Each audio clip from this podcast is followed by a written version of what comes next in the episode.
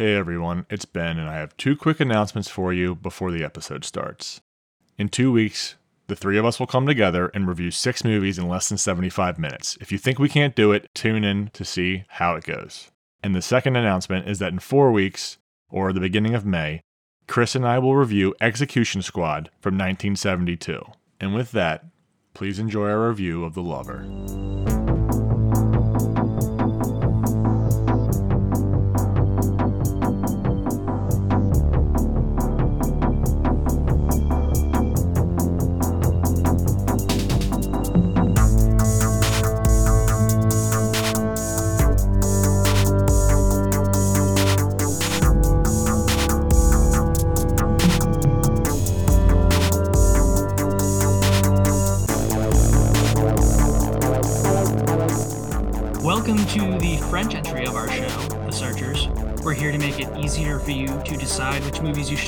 Valuable time watching. This time we've gone back east. I am your host, Christopher from New England. Joining me from Baltimore, Maryland is Mr. Benjamin. What's up, everybody? Oh, we're, is. we're, we're going back east, or like, aren't we already here on the eastern coast? We are on the East Coast. That's a great point. But we're going farther east. Yeah, this uh you mean in like Asia or something, like kind of, right? That's too far. Too far. We'll take it back a little bit. Back it Somewhere up. Somewhere in the middle. Back it up a little bit. Indochina. China. Yeah. Well, I guess I guess no, I guess you're right. It's it's pretty far. Pretty far. Yeah. What are we, what are we reviewing, Chris? Well, I I did happen to pick it. Yeah, it's Chris's pick. It's Chris's pick. It's Chris's pick. It's my my pick, but I that's where the the buck stops there. Like don't blame me for anything else. So, The Lover is the name of the movie from 1992. Yes, and uh, this uh just to like kind of have a reset. We are from I guess from now on we're going to try to be very diligent in our picking so that either the two or three of us uh, obviously Kevin's not here today, but if the two or three of us haven't seen it, that is going to we're going to try to do that more often so we have uh, some fresh some fresh content instead of rehashing old favorites and stuff like that. So uh, we have not seen this movie before and it is available right now, as of March 2023, it is available on Tubi. Well, actually, this up this episode will come out in April, so hopefully it's still available in a month. Uh, but yeah. Tubi, Chris's favorite. Absolutely. In another universe, I think our show would actually be called The Tubies since we're always talking it up. So, Do you like uh Do you like the Tubes, the like rock band from the 70s and 80s? I do not. You don't like them, I Or you- don't. or well, I you- don't. or you don't know who they are? I know who they are. I suppose I have not heard enough of them. Damn you, Chris! We could have had a trifecta there. Tubi, Tubies, Tubes, I like to go tubing. tubing. Where down in a mountain of snow, or you like tubing on the water? The water, the water, as we would say in Baltimore, The The water? Baltimore, and Baltimore. the water. I like yeah, I like all kinds of tubes. Tube of toothpaste. Good stuff. Now we're getting off track. That's So, fine. Off the tracks is perfect. Tangents. Uh, yeah. It, so, So- it's on Tubi. That's the nice free option. And if you would like to watch the movie on your home entertainment system or PlayStation or wherever, you can buy the Blu-ray that came out last year for a little hefty price of about twenty-five to thirty dollars. Uh, I don't know if we want to recommend that to people yet, or we, I guess we can wait till the end of the episode. So We can definitely wait till the end. so the lover, Chris, who what is this movie? Uh who directed it? Who's in this movie? okay, so we have a bunch of French people and uh Francais. Merci beaucoup. So Oh, Enchanté. oui oui. That's it. That's that's where we stop. Frog. all the French. Oh, hold on. So yeah. Lemon. Sorry, Lemon. Omelette du Yeah, we're doing a lot of French movies uh, as of late, apparently. It's- Well, that movie's not French, but regardless. Now that we've done two, if you count the documentary for Steve McQueen, maybe three. And if you count that, that's basically a pattern. Uh-oh. We got to break the cycle next next pick. We'll see. All right. Our director for the lover is Let's Jean let, let's can we get the pro- we're getting the pronunciation right? Are we doing it right this time? I'm I'm just going for it. oh, you you're gonna do good. I'm the one that always jacks it up. Thank you, thank you. I think it's Jean Jacques Annaud. Yeah, The last name's a little tricky, I agree. that's how I would pronounce it. Thank you, thank you. Consensus checks out. I think we we did it. We did it. Yeah, starring Jane March, everyone's favorite. I think maybe maybe not. I don't know. I don't think I've Everyone's I don't think. I've seen anything with her. I think what she was in that one Clash of Titans. Maybe maybe I saw that. Is that was she in that? I don't I don't even know that much. Uh, it's starring her and also Tony Leung Kafai. Yeah, Kafai, Kafai, Kafai. Uh, it's Mandarin, Cantonese, whatever. I, it's it's very difficult. But uh, Tony Long, not the big Tony, but the little Tony. It's little Tony. That's his nickname because there's two Tony Longs. Uh, and and then a bunch of other people that I cannot pro- pronounce their names, and I'm not even gonna try. You can try. Nobody else really matters except Jane March and Tony Leung. Do you- And do you know no J- one goes by it. G- Moreau, the narrator. Do you know? Is it, is that familiar name to you? I don't. I'm not to me. Just asking. No, that's a good point. She's probably. I bet you she's somehow famous, some a French actress or something or whatever. Yes, she, she had been around the block, and I don't know if I've seen her in anything. So Jane March and Tony Long are really the only names you need to know. Everybody in this movie doesn't really go But- by names. Yeah. They're all ca- they're all billed as the young girl, the Chinese man. Besides Lisa Faulkner, she is has a specific name, which You're is right. interesting. I don't know why, but Helena. Helena Lagonelle. So there's some names, Mhm. but then there's not names. So that's interesting. You're you're right. That's very I interesting. I don't that's any other that's a live reaction. I, I didn't even notice that until until now. people people listen to our show for the shock value. I am shocked. I tell you, shocked. That's what we're here for.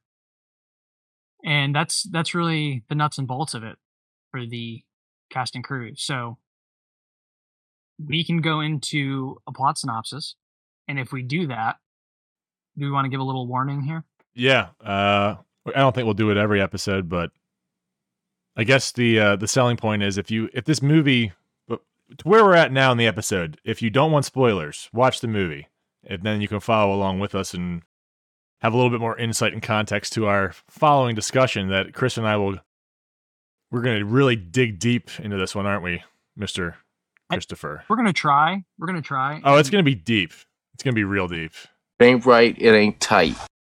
and to reiterate, that's anybody listening. Don't laugh To the- at all. the- don't you dare first- laugh. The first riveting ten minutes of our pod. you can Hey, it's only been seven stop. minutes. It's only been seven. Come on. okay, but plot spoilers now Yes. at the seven minute mark. What's it about, Chris? So we have a plot line from the back of the Blu-ray, and it reads: "It is French colonial Vietnam in 1929. A young French girl from a family that is having some monetary difficulties is returning to boarding school. She is alone on public transportation when she catches the eye of a wealthy Chinese businessman.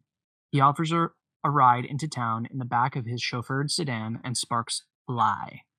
In the torrid affair that ensues between them overcome the class restrictions and social mores of that time, based on the semi autobiographical novel by Marguerite Duras.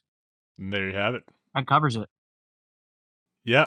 Vietnam. I don't remember if they they said I don't think they said Vietnam. I think they just named the cities and they said Indochina or China. I, know, they said it in their French kind of accenty, but do they ever I say the Blu-ray or, or does Vietnam not even exist now? I don't even know in this time period. I'm I'm terrible with the history. It might actually be wrong. I don't I don't believe it is Vietnam. How dare they get things wrong? Unless the French the French Indochina was what it was called before it was Vietnam. I But, was, but yeah, was I would- that would make sense that it was called uh it was a colony at one point from the French, obviously, and then it, if once the Freedom or Independence Day for them happened, they probably changed names. I don't know. That'd be a great thing for us to look up before recording, or a listener can mail in a mailbag. Tell Mailbag us. Tell, again, we like being told. We like being told that we're wrong, people. Please well, I. I I don't like being told that I'm wrong, but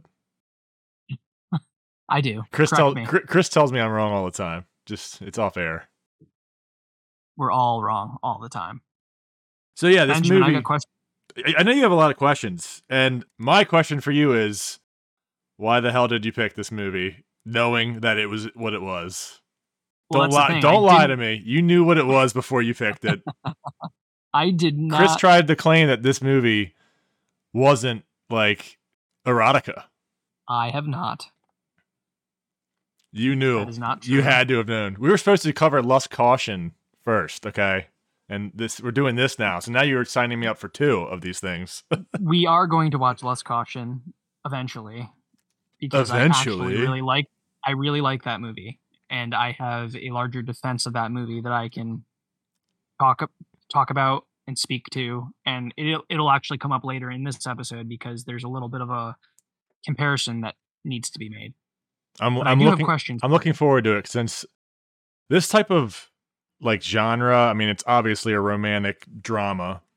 But other than that, like I've never delved into this kind of, you know, movie with a New bunch of bunch of it, it had yeah it had a bunch of very explicit scenes obviously at one point the movie actually was the mpa mpaa uh, rated it nc-17 and they appealed and didn't change the movie at all and they apparently just decided to give them rated r uh, instead which if it was supposed to be nc-17 and then they didn't change anything why'd they give them r i don't know Sounds like politics to me.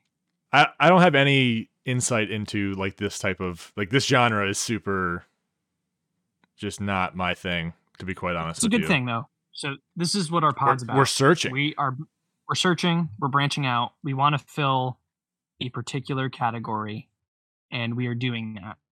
So this is something different that myself, Ben, and Kevin would not go out of our ways to watch. Are you sure? Not for a collab group? Positive. I can't help myself, dude.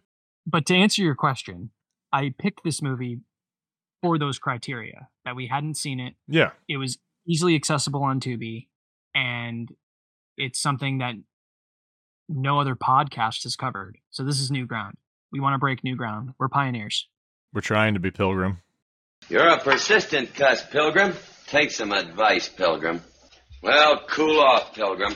Yeah, I mean, I'm fine with trying something different and I th- I'm assuming that you didn't watch a trailer for this or Nothing. like you just like saw it was made by a French dude, saw the name of the title and was like, "Yep, that's what we're doing." saw it was French. Saw it had an ethnic cast, and I knew it was a romance of the romance genre. That was it, and it was on Tubi, which is a big selling point for me. So that's it.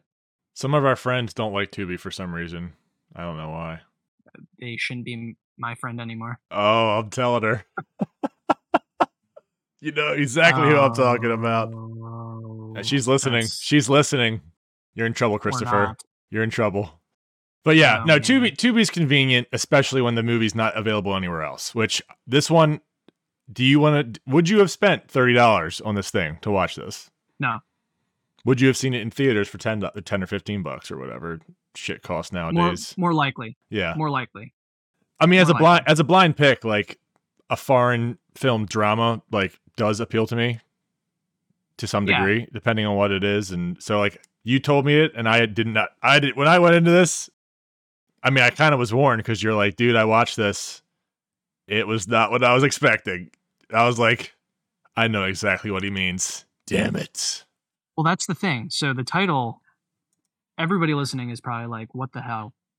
It's called The Lover. How are you not going to figure it's going to be what it is? I mean, there's a lot of graphicness in this. There is. But in film, there's gradations of this kind of stuff, right? So there's it's sometimes it's not shown, sometimes it's inferred, other times it's like what this film shows, and then then you start to verge into totally different genres where you could reach pornography. My questions What? to you are How dare you? I did say it. My questions to you are Have you seen a lot of films with explicit sexual content? And when do films cross the line into pornography? I think we should start with those two. So I, I'm gonna flip that back on you first, and like kind of give me a couple of, of examples because I I can't think off the top of my head of anything besides Showgirls, which I have not seen the the Paul Verhoeven movie. I know that movie's got some graphicness in it, which I mean, whether it's in the movie or not doesn't bother me. Like sometimes it's for effect and it works, and sometimes it doesn't. So again, that that's it's really uh, dependent on it depends on the movie, it depends on everything. It's such it's such a complex topic and and just aspect of film. The other part of it is what is the definition of explicit sexual content? Is it I would say showing certain parts? no. Is you can have showing the anything out there. I mean, Forrest Gump's got penis right in it. Like, come on, you want to see Tom Hanks' dick? Go! What's your sole purpose in this army? To do whatever you tell me, drill sergeant? God damn it, Gump! You're a goddamn genius. That's the most outstanding answer I've ever heard. right there. It, I mean, it's there's plenty of nudity in random movies that like you like. I just watched My Neighbor Totoro yesterday, and like the the kids and their dad are like taking a bath together. I mean, obviously it's a cartoon and it's not graphic, but there's nudity in all forms. It's, it, and it sometimes it's it's makes sense, sometimes it doesn't. It doesn't matter. I think if you have it in your movie, it has to be there for a reason. And that, that usually, the, I would say the director or or filmmaker would probably say, "Well, I put it in there because there's a reason." I mean, obviously, to a lot of people, sex sells, and they, that's all they want to see. But to me, Mhm. pornography, like once you cross that line, it's it's when you're making it to literally make people like Get off on it. Yes. It's the intent. The intent matters. It's what you do with the material. It's what you're trying to say with the material. And if you're trying to elicit a response of sexual nature from the actual audience, it is then I would consider that to be pornography. Like, which again, I, I am who am I to be the arbiter of, of judging pornography? Like, I won't go through a hundred or two hundred of these types of movies and try to tell you the definition because I just don't have the stomach for it. I mean, not, not that it offends me or anything. It's just not what I want to watch and spend my time doing.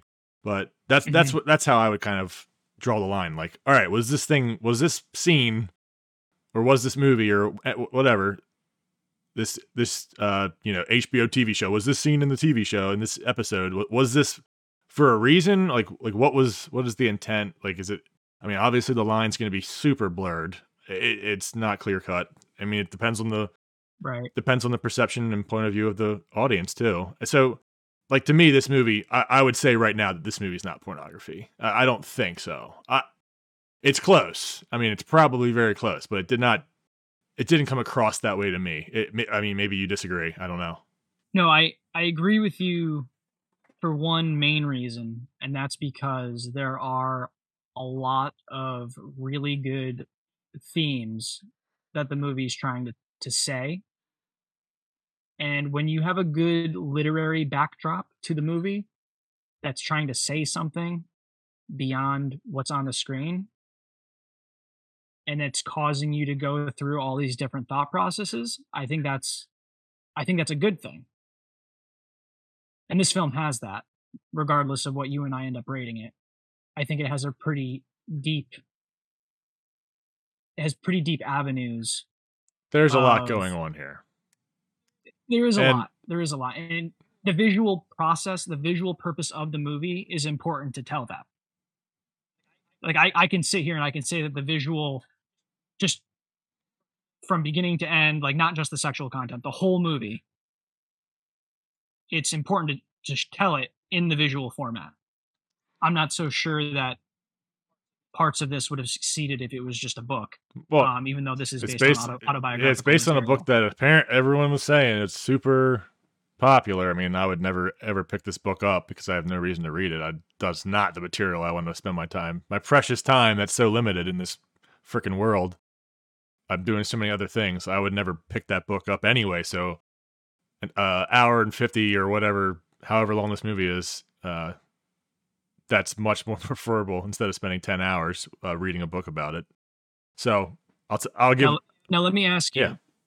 You bring up the fact that if the movie is just trying to sell you on explicit, trying to provide an explicit sexual response, then then it would be considered pornography. If there's nothing else, of that. I ilk. mean, I would say if there's nothing else in it, if the story is just like total crapola and it's just there to string along this bunch of sexual Yeah. stuff, like I would say yes. But I, I can't. I, again, like I said, I can't be the arbiter for this. Like it's very subjective. I think some people are going to see. No, some people are going to see a movie like American Pie and be like, "It's porn." Like, okay, it's not. But I get it. Now, my question that I want to ask is is that eliciting a certain response like that, whether it's sexual or anything along the emotional spectrum, does that make it okay if it's a fantasy? Is that what a fantasy also is? Or are they two separate things? Or are they one and the same? Do you know what I'm trying to say?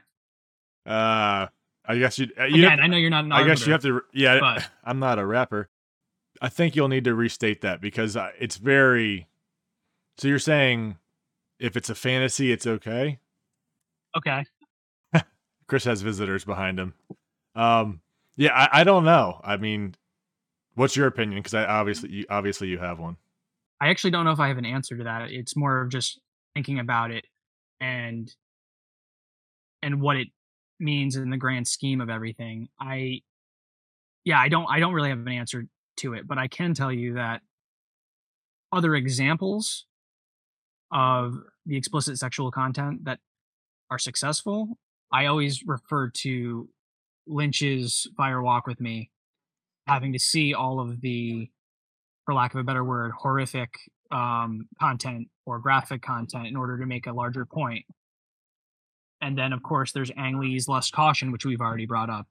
And Which I, I, think I haven't seen either of those, so I can't. I You can't. I can't them, so you- compare with you, unfortunately. you can't attest to that. But the Lust Caution is one of the I consider it one of two movies that I think Alfred Hitchcock could have made if he had lived into the 21st century. And I say that because of how Lee creates the narrative, how he utilizes the sexual content into the story, and what it means to the two main characters because it's it's very political and I make a comparison actually. I, have written a review on Lust Caution on Letterboxd, and I connect it to Alfred Hitchcock's Notorious because I think Ingrid Bergman's character in Notorious is very similar to Tang Wei's character in Lust Caution. But that's a story for another time. That's just a little taste of Just what I had to bring up Hitchcock. I do think I do. You know what? I, you know and what I line think- I could drop. I already used it in another episode. I won't do it here. if you want No. to, No, I've I've I've grown up, Chris. good to know.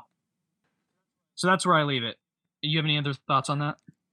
I mean, I, I want to know your opinion. What what makes what makes it pornography or not? I mean, do you do you agree that it has to have a certain goal, or I mean, is it just a, a visual thing? It definitely has to have a certain. Because there's No, it definitely I mean, has to have a certain goal. I, I can't I don't even I don't even have a sexual scene or a nudity scene like dictionary or encyclopedia in my brain with all the nude scenes in every single freaking movie I've ever seen, but it's used so much. I mean, have you seen Basic Instinct? I've seen that scene, but I've not seen the movie That's because everyone talks about everyone talks about that, and I'm like, that is the most like milk toast freaking nudity I've ever seen. Like like the '90s thought they were so edgy, and it's like just just the 2010s were like, hold my beer.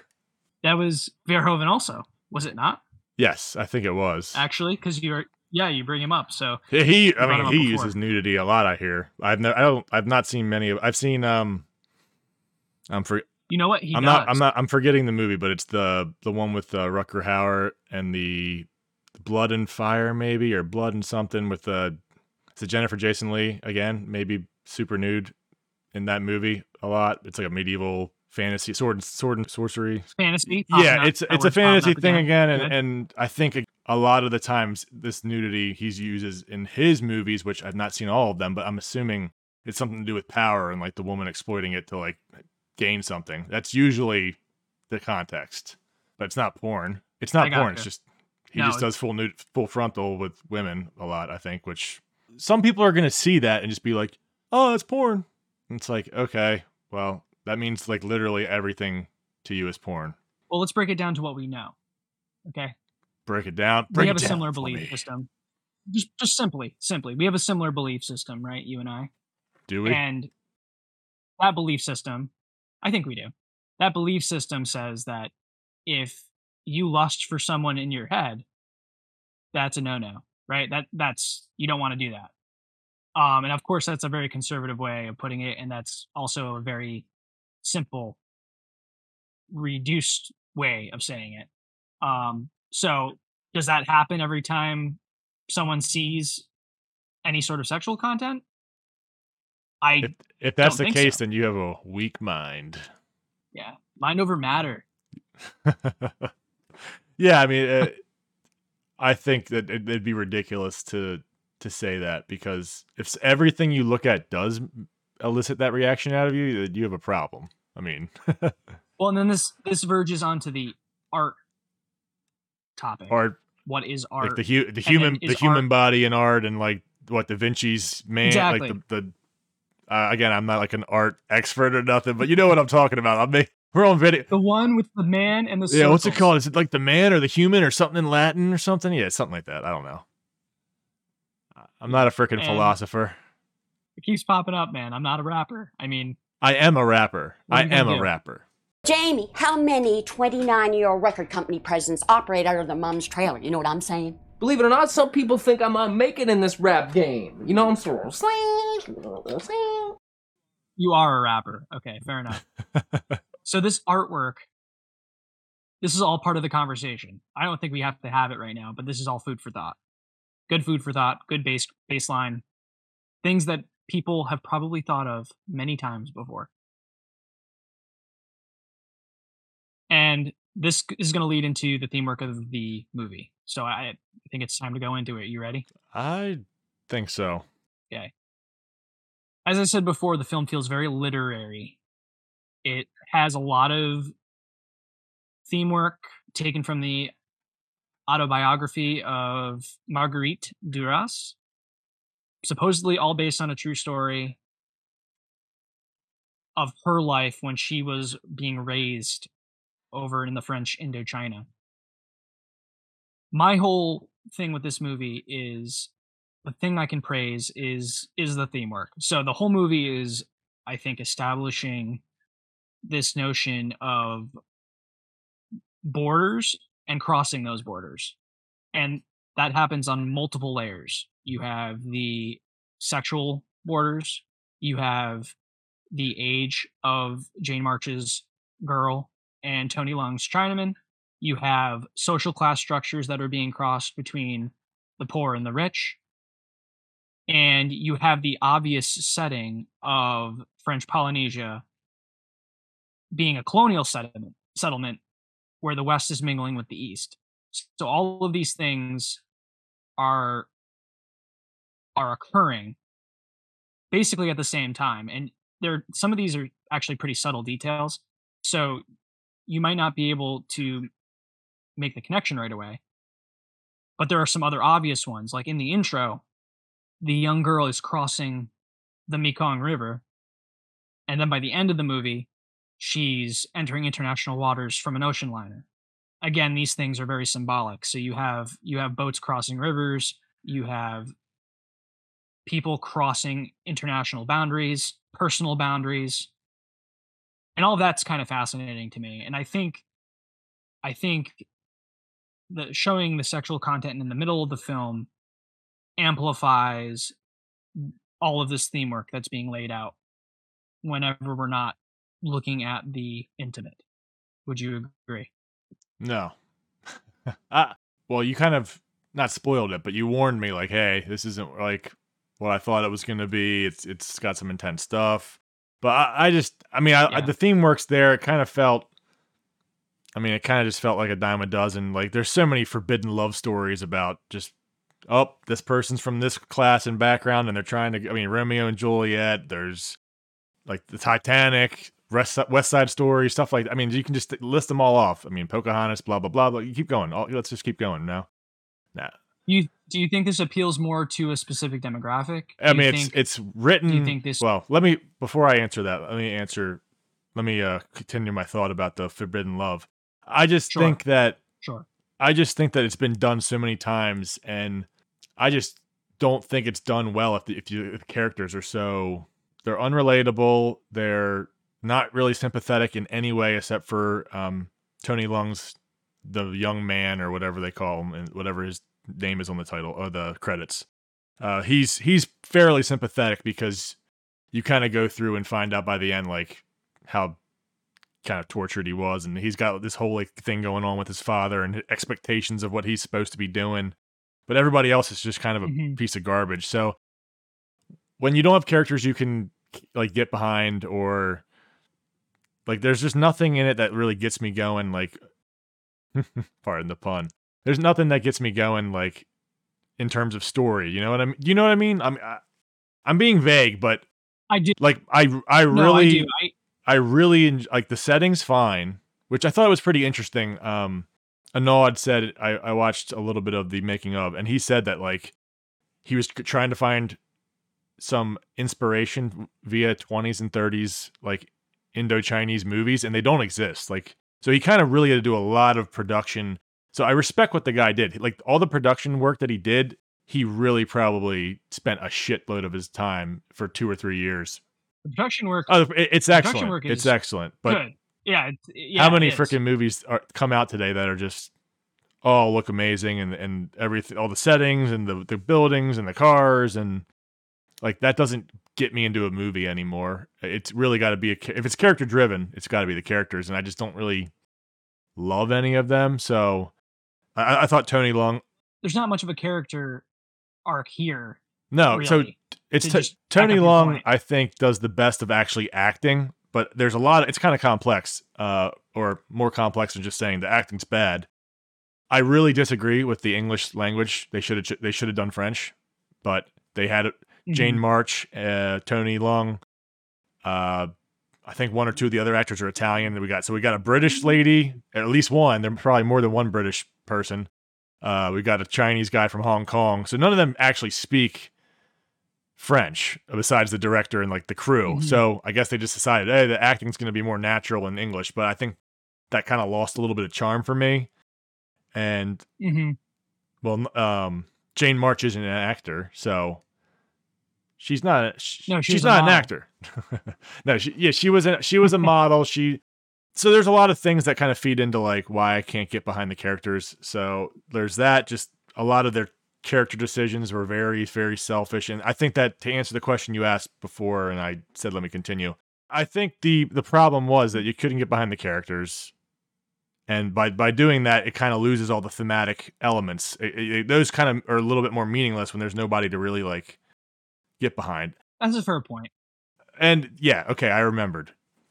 The so the book is based off of uh, marguerite duras's or duras um her life growing up um i don't know anything about her but i'm assuming that it's pretty the it's an autobiography so it's supposed to be pretty you know similar to the real thing that she experienced but she lived there and had this kind of rendezvous kind of sex life with this guy in the 20s, late 20s, and she was 15. In the movie, they insinuate that the girl is 17, that she's a little bit older, which again that feeds into the controversy, I think, of of why this this movie was not received well by critics whatsoever.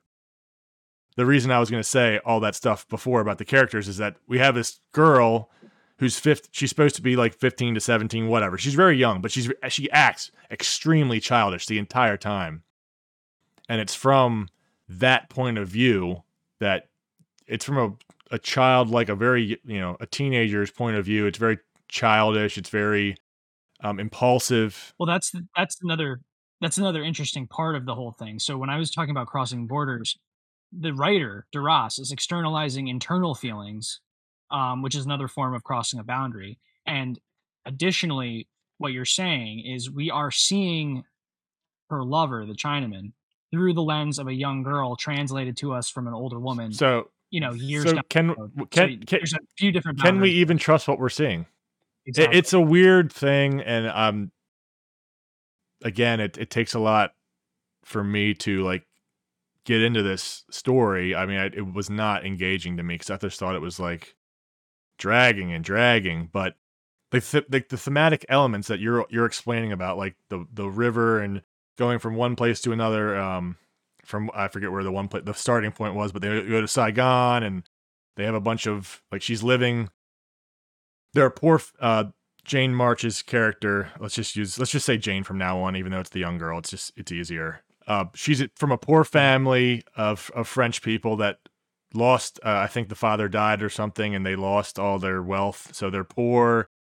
Um, and this this Chinese man is very affluent. So there's this dichotomy of the the you know usually in these movies you have the the white person being the powerful and rich person, and then the the racial minority is the downtrodden, so to speak. And now it's the reverse, so it's kind of got that interesting dynamic. But that that might be the best part of the movie. Uh, that's not visual. Baseline of the characters. It's the it's the Chinaman who was raised by the West and the white girl who was raised by the natives on the island, aka the East. So that's another it's another boundary crossing there, which is what I I didn't mention earlier, but you yeah, I think it's just going a little bit like it's it's pretty. I think it was almost two hours, or it's over two hours slightly. It's a, it's a long movie. Slightly, it's a long movie, Mhm. and I think it would have been more effective in its storytelling if they would have shortened it by like four, uh, 15 minutes. Like an hour and 45 is all you need to get this across. I think there were a lot of sex scenes, obviously, and, and some of them felt pretty gratuitous in their length. And if they would have been shortened a little bit, I think you could lose a, uh, use a little bit more of like you know implied stuff going on instead of just so graphic. Uh, and that would have helped on the time, and uh, that would have probably helped with not being super just detached from the movie. So, like you know, when that's I happening, I, was just like, I'm, I'm shutting down. I don't. I don't yeah, out. I'm checked out during this scene. I don't really want to watch this super much, but whatever. I felt similarly. And I think another reason why you and I personally don't connect is there's a secondary theme past the boundaries. The secondary theme is transitions, which I guess goes with crossing borders. But the genre, on top of being a romance, it's a coming of age story for the young girl because we're seeing it from her perspective. So it's focusing on specifically her adolescence, her female sexuality, and the obvious symbolism of this is her wearing childish pigtails in the beginning to by the end having her hair loose and all the way Yeah, down she's growing up, toward the and this is over like a movie. She's growing few up. month period where she's at this. She's a poor girl, and she's given like the local. Was it a nunnery or just some kind of religious school? I forget. Uh, religious school. yeah, it's. It wasn't like a convent or something, but I don't think it was a nunnery exactly. basically they give her like kind of free tuition to just stay there overnight and not have to stay at her family's. I, I forget exactly why they give her this. Like, you know, obviously most people pay their families pay for them to go to boarding school, but she's just there. So she's wearing these like. I was gonna ask you, like, were you not bothered by her wardrobe? Like, she wore that freaking dress everywhere. I mean, I, I guess it was supposed to accentuate the the uh, being poor, but like I feel like you would at that time like you don't have all these other material things. I feel like you'd have a, at least a change, one or two changes of clothes. I don't know. It was kind of weird, and the whole like the the hat thing with wearing a men's a man's hat that was kind of that was really weird. That was weird, and it's a good observation about the man's hat because if I don't have a deeper analysis of it, but wearing the man's hat could probably apply to one of the themes between crossing borders and transitions in how she's growing up throughout the movie. Um, I don't. I think she gets rid of the hat at one point. I don't know if she has it by the end, and it's the same thing with the pigtails. Like that, like I said, she lets her hair go. Um, and yeah, I don't think there's really any other deeper meaning behind that. I think it is. I think, but it's a good it's a good observation because it's it's sort of a bizarre it's a bizarre trait, and we see right away. Yeah, there's a point where the narrator, who I I'm assuming is supposed to be the voice of the author, uh, Marguerite Duras, she's she's Yes. mentioning something about it which I don't remember, but like I that was another thing. I don't like the narration in this movie. It felt very like monotonous and out of place. Like I almost did, would have been a little bit better of a movie if it wasn't there. I don't know. Some people online were praising the narration, like it's so perfect, and I was like, I, I didn't like it. Very French again. Oh, Very French. Oh. Uh-huh. Yeah, I mean, I, I think to make this movie better, I mean, I'm just gonna jump to my stuff right now. Uh, to make it better, I think you, like I said, changed it to the French language. I'm fine with reading subtitles. What's wrong with that? Nothing. Uh, re- Uh-huh. reduce the number of sex scenes down to like one or one or two. Doesn't need to be like what is it, four or five in this? I don't, I don't remember. It was a lot. You know what? The subtitles would help the crossing borders theme. you know, because we're talking about crossing like actual country lines. Yes, That would be that would be like a meta more, a more meta- immersive, maybe more immersive for the audience to be Absolutely. to be crossing the border. Like Yes. Yeah.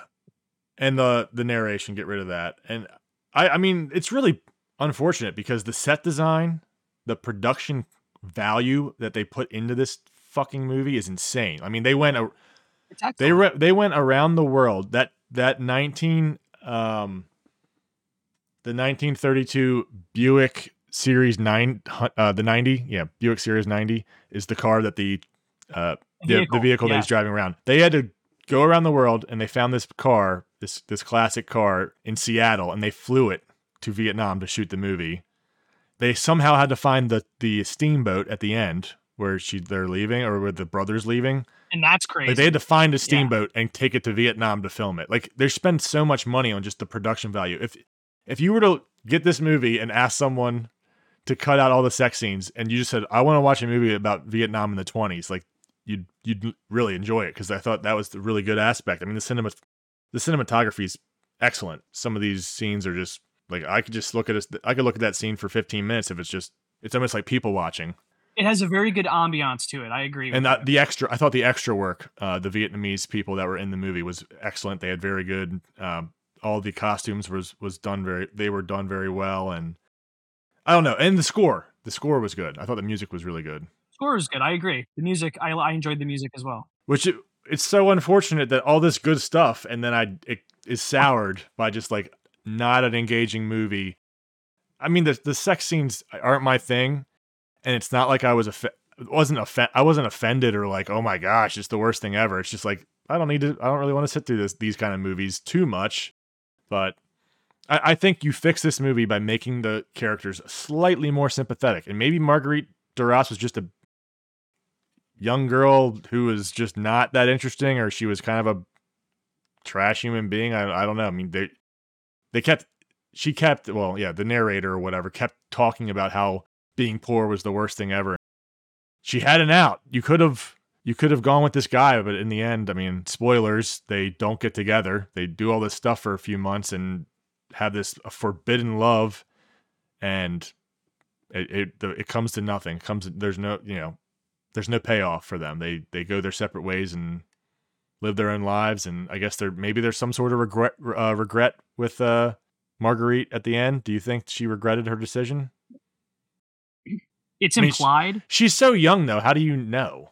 You, you well that it's it's really true how how when we say that this is an unre- unreliable narrator 100% even though it's based on actual autobiographical material i i don't think that it's completely trustworthy and it's really true how we even though we have it the characters very much seem like shells of of what they're meant to be and it's not like you need so much dialogue between them to get your points across either. This is sort of interesting because we talked about this a little bit in Le Mans with Steve McQueen doing his, you know, stares and having a lot of meaning to it in that way. It's almost the same here with with those bedroom scenes. And what Marguerite Duras is maybe trying to say about her mysterious encounter with this stranger. And I agree with you. The setting around Saigon and around the port is excellent. You have a few of those camera shots that are up and far away. yeah i don't know how they did those that'd be interesting to find out I don't know how they did those, but the, the, the port they didn't amazing. look at it didn't Looks look like a flying shot so i don't know if they had a crane or what it was there was one shot where they they had It was- the camera like looking out the uh the rope hole that was kind of interesting an interesting choice That was by interesting. uh, Annaud yeah i mean there something weird. like you like you would say, Chris. Something- There's some art housey stuff to this movie, which is definitely an appeal. is, It's an appeal to a lot of other people, not myself, but a lot of people would like that aspect of it. But I think that contrasted with with the the sex scenes, is, I think that'll just turn other people off. Well, and it to back up your point, they're these characters are connecting physically, but they're not connecting at all on a mental wavelength. which is going to be really so that's going to be really jarring for a lot of people. yeah. So it depends on who you are there, but that part of it maybe is also what it's what what it's missing because we're thinking about all these things. That might be the entire point. Hey, we did all this. Maybe we did all this point. bad shit, and I kind of realized it was wrong. Or we did all this bad stuff, and I kind of regret that we didn't do it the right way because I kind of like this guy. I don't know. I mean, she. There was a lot of times where he blatantly asked her, like, or maybe not asked, but he said, "I love you," and she's like, "Well, I don't really love you." Like, I don't really love you. Like, is that Yeah, her being real or truthful to herself and him? Or is that her being a 17 year old child who kind of doesn't really know what she wants? I don't know. It well there's a lot of there's a lot implied with her family. They're so freaking her family sucks. dysfunctional. Yeah they're pieces of shit Her- except for the, the the younger brother got the shit end of the stick Agreed. in that family. He really got screwed The older brother is an absolute garbage human being Ye- absolutely. I wanted to sock him in the face.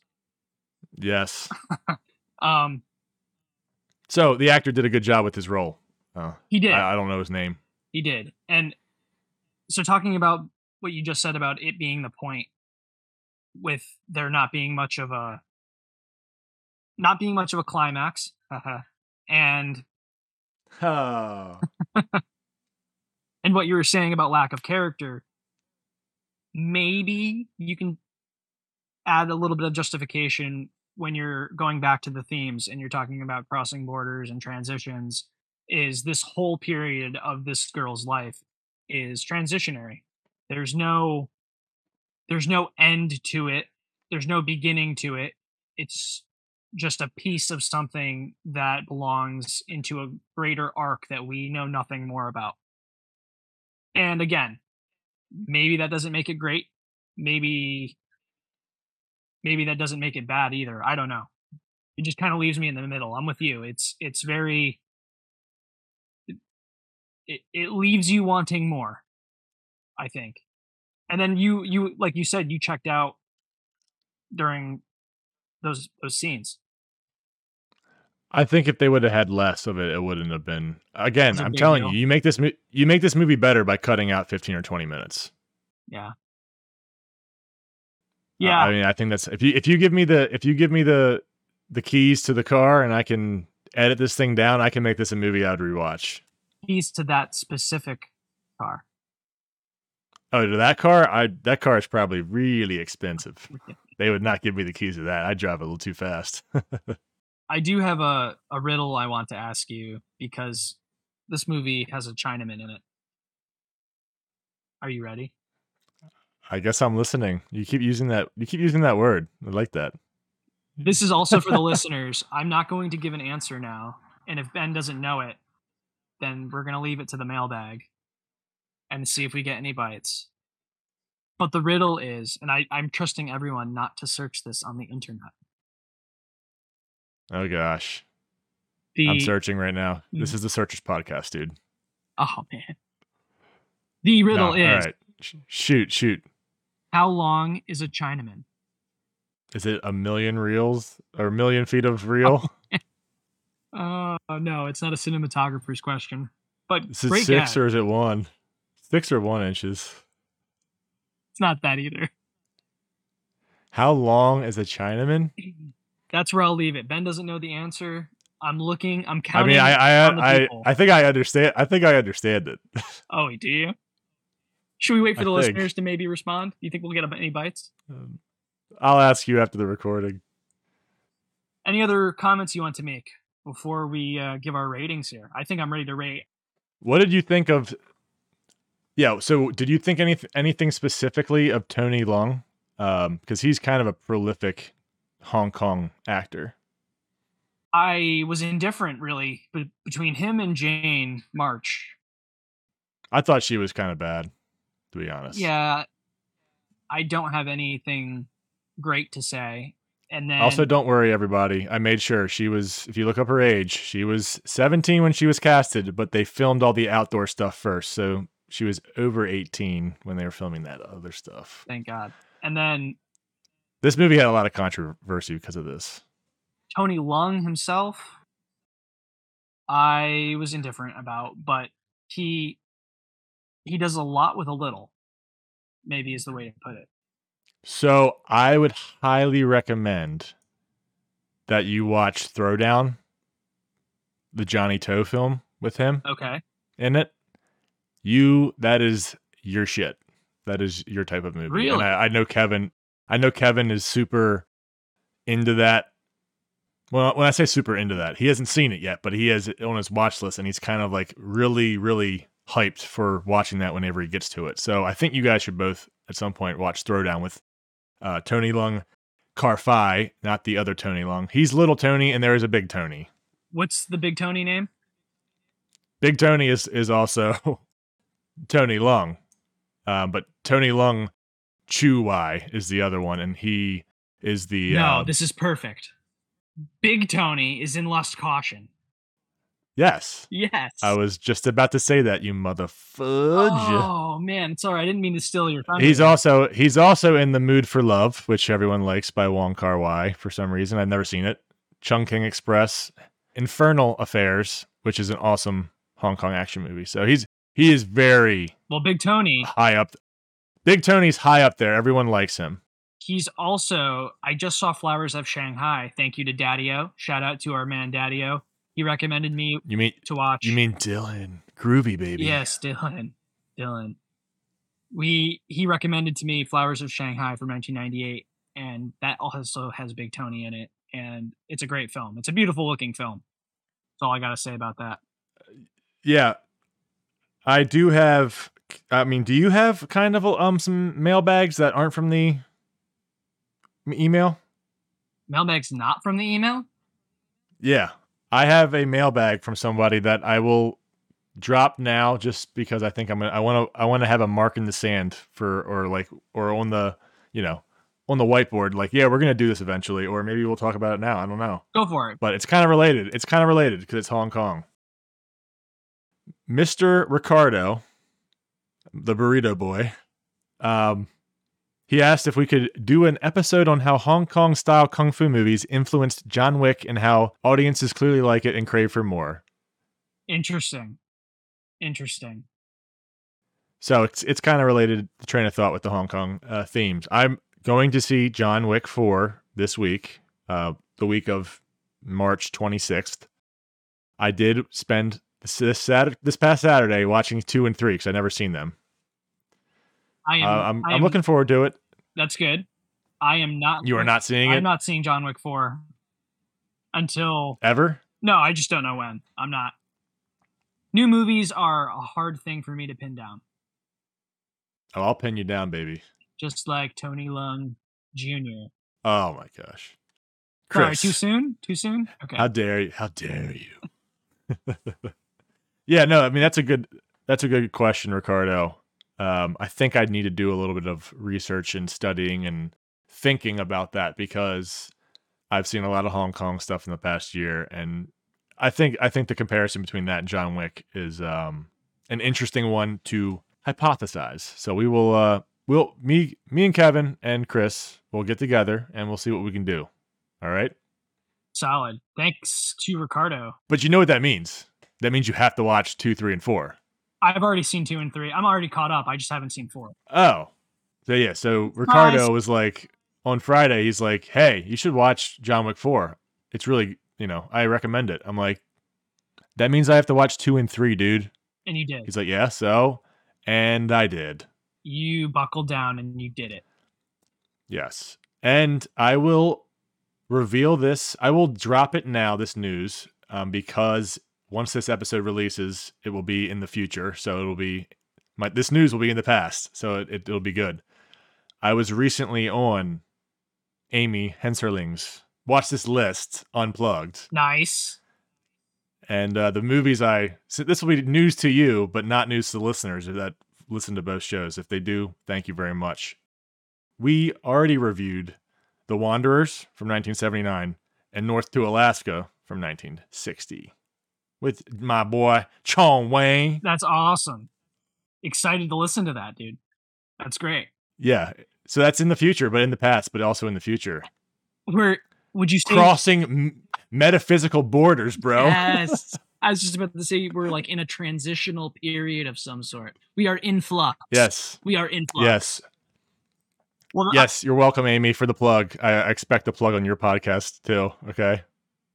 fair is fair. fair is fair. Fair. Tit for tat. yes.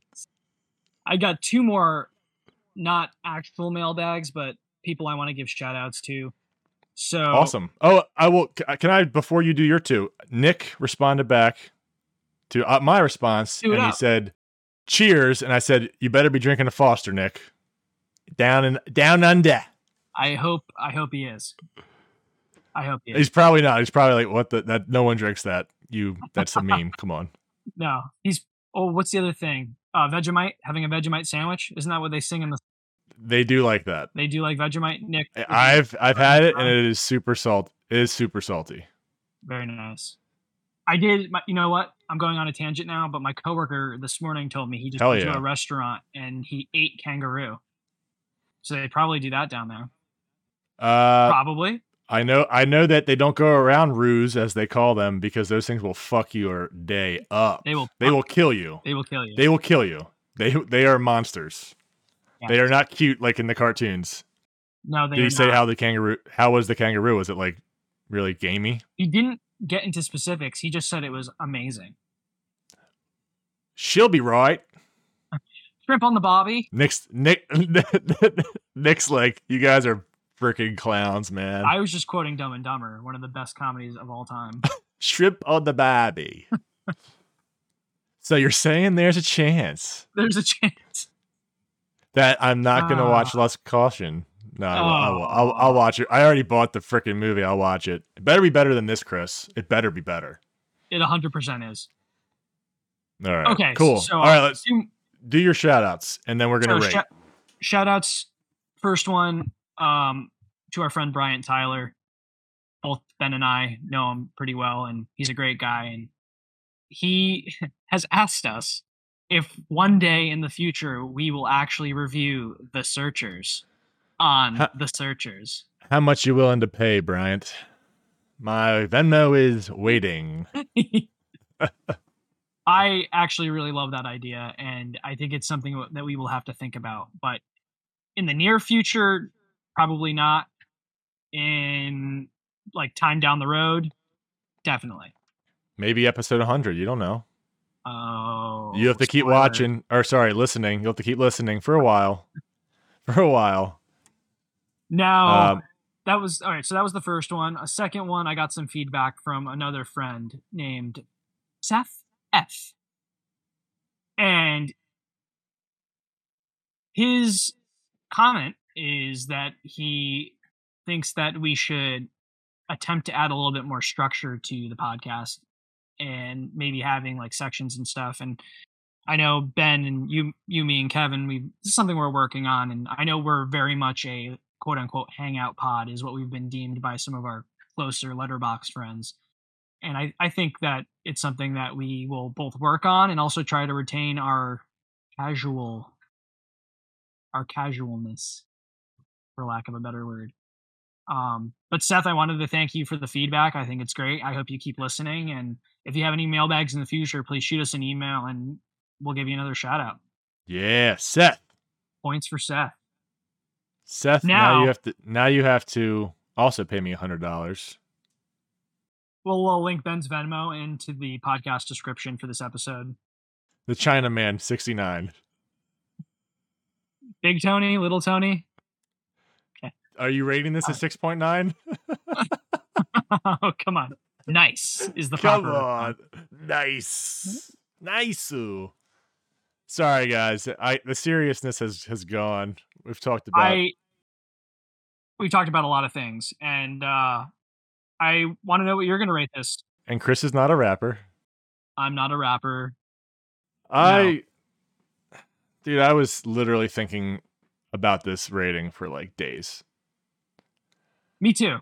because it's like it's not a. I'm sorry, guys. This movie is not as bad as we made it sound because it's not that bad. It's just not my thing. Um, I, I really do think the movie making part of the movie are done with skill. Like I, I cannot fault the producer, the director, the the production crew. They did a good job, but the acting and the story is not there for me. So I'm going to rate this at a 3.5 out of 10. Oh, interesting. You're going lower? Very interesting. No, no. I I thought you were going to be lower than that. I'm I, I mean, gonna- I didn't hate it. I didn't hate it. I I Yeah, thought it no, was really nice, and I like I like the scenery and I like the the location. So it's it's it's not a hard movie to watch when it's that, but when That's- it's the other stuff, it's kind of. Uh, you said it all in a nutshell. I, I, we're on the same wavelength here. I dug a little bit more into the thematics because I think it's necessary and it's all definitely there without having to stretch the material by any means. And I am, I'm going to rate it the same. I'm, I'm a three out of five, six out of ten. I, I, I, know I'm a three. I'm a three point five out of ten. Oh, you're a three point five out of ten. Yes, this is why we do things out of ten, Christopher. It's easier. oh, Chris, Oh, li- Chris like Chris likes the lust and the caution. Gotcha. No, no. I thought when you said it, you were. I thought you said a three also, so I thought it was the same, and I was like, Sorry, "Ah." I said I said three out of ten. no. So, math, math guys. so wait, are you rounding up? Sorry, 3.5. 3.5 out of on Letterboxd it will be denoted as a as a 2 star, but it is a 3.5 out of 10 Yeah. rating. Fair enough. Fair enough. I I will be a three out of five or a six out of ten. So not the same as you, but I guess I did enjoy it a little bit more than you did. And I agree with all your points. I think we're actually seeing eye to eye here. Our rating system is, I guess, just a little different, or I'm being a little bit more lenient, maybe. Yeah, I mean I don't know. There's there's things to like uh But you know I- what? The I- average is a two and a half, and I think that's exactly where we should be. It's a two and a half on Letterboxd. Like the searcher's rating is going to be a two and a half out of five, or a five. Yeah, out four- which- 4.75 if you want to rate it r- uh, round it up, I don't care. Either yeah, or.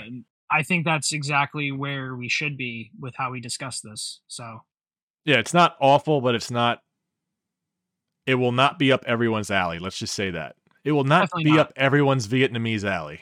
I can see I can see why someone would love this movie, and then I can see also at the same time why someone would hate it. And you and So, I Take that for what it's worth. take it for what it's worth, and you and I are basically right down the middle, more or less. You know, Yeah, we balance each other out. points. We like we like balancing, balancing We're- act. yin and yang. That's an Asian thing. Oh yeah. Wh- which one are you, the black or the white? Um, the black.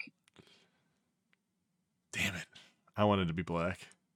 All right, you can be black. I'll be nice. No, nope. Too late. I'm white. Well, All with right. that, the yin and yang have struck again. All right, and I don't think we're doing a French Once movie for a while. Let's stay away. Well, well a few. Uh, we we are first. going this year, this calendar year. We have to do a Jean Paul Belmondo movie. Jean Paul Belmondo actioner from the well, it has to be one I haven't seen, so hopefully from the 70s, but if it's not 80s. But yeah, you're going to like that, Chris. So, Awesome. but yeah, I'm excited. you're you're happy with this one. I thought you were going to be lower. I thought you were going to be lower with- for some reason. I was debating about a two and a. Uh, I was debating about a two point five out of five. Just say a And I- five I out of I ended up going three. You make it so five hard. out of ten. I. Ah, sorry. I He Yeah, can't pun get that Letterboxd out of his head. no. I can't. Yeah, so you were debating. I'm, I'm you were nice. I, debating, feel like you and Kevin and are I a little, little nicer on the ratings than me. I think, I think we are, but I think there's also certain genres where we don't have to get into this now. But I think there are. Oh, no, we're getting in. Probably We're going deep. right, probably rate lower than you, but maybe we haven't found them yet. I I don't know. We'll see. We'll, we'll we will search for a movie that you and Kevin will will rate less than a three out of ten. It's got to exist. Well, I already did on the old way. Okay. Well, an older movie that's an older An older sucky movie. sucky. Really? All right, Benjamin. Close us out. Oh my gosh. Well, yes, we have ranted since the mailbag section, everybody, and we could have made this very much less than an hour, but as per usual, we went long. So thanks again for joining us for our review of The Lover. Not many people talk about this movie, and I know that's an interesting thing, but we we want to be we're, we're we're at the Searchers podcast. We are ma- we are about making firsts doing things that other people have not done. So hopefully, if you like that kind of content, you'll come back and listen to us again. Please send your mailbags. If you don't mind us, you know, if you don't mind us rambling and Rambling's uh, fine. you like hearing, yeah, and you know, if you also don't mind us digging into movies that no one talks about. Yes. But from now on, we haven't done it in the past, but we will from now on, like we did this episode, tell you up front where to find the movie if you're interested in watching it ASAP, and then you can get back to the pod, um, get back to the episode. So, yep. If you have any other requests, kind of like Ricardo, Seth, uh, Bryant, anybody else? Am I, mi- I'm not missing anybody, am I, from this episode? Nick. N- No. Nick, you do Nick. Uh, Nick Nick, you do not get to request anything from Chris. You asked too much already. Okay. Settle down oh, there. Man. Go watch your next Frankenheimer movie. Damn it. Oh, he'd love that. Yeah, I know. That's why I said it. I'm a people pleaser, even though I don't sound like I am. But send your mailbags. you. Send your mailbags to either Chris or I directly on Discord. Apparently, that's where we're doing it now. No, the searchers. Or our email. Yeah, the searchers podcast at gmail.com. Uh, and we will get back to you ASAP and we'll read your next entry on the next episode that we record. Please uh, rate, like, subscribe on Spotify, Apple Podbean, Google. We're not on YouTube, but oh well. Thanks for listening, everybody, and au revoir. I can't even answer.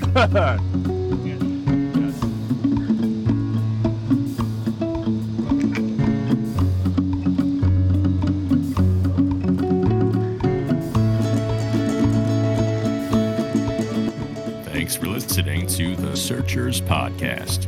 If you want to hear more of our thoughts on movies, you can find us on Letterboxd. Ben at Giant13, Chris at Ziglet underscore Mur, and me at Kevin Chan. Find us on Spotify and Apple Podcasts and on searchersfilmpodcast.podbean.com. Until next time, people.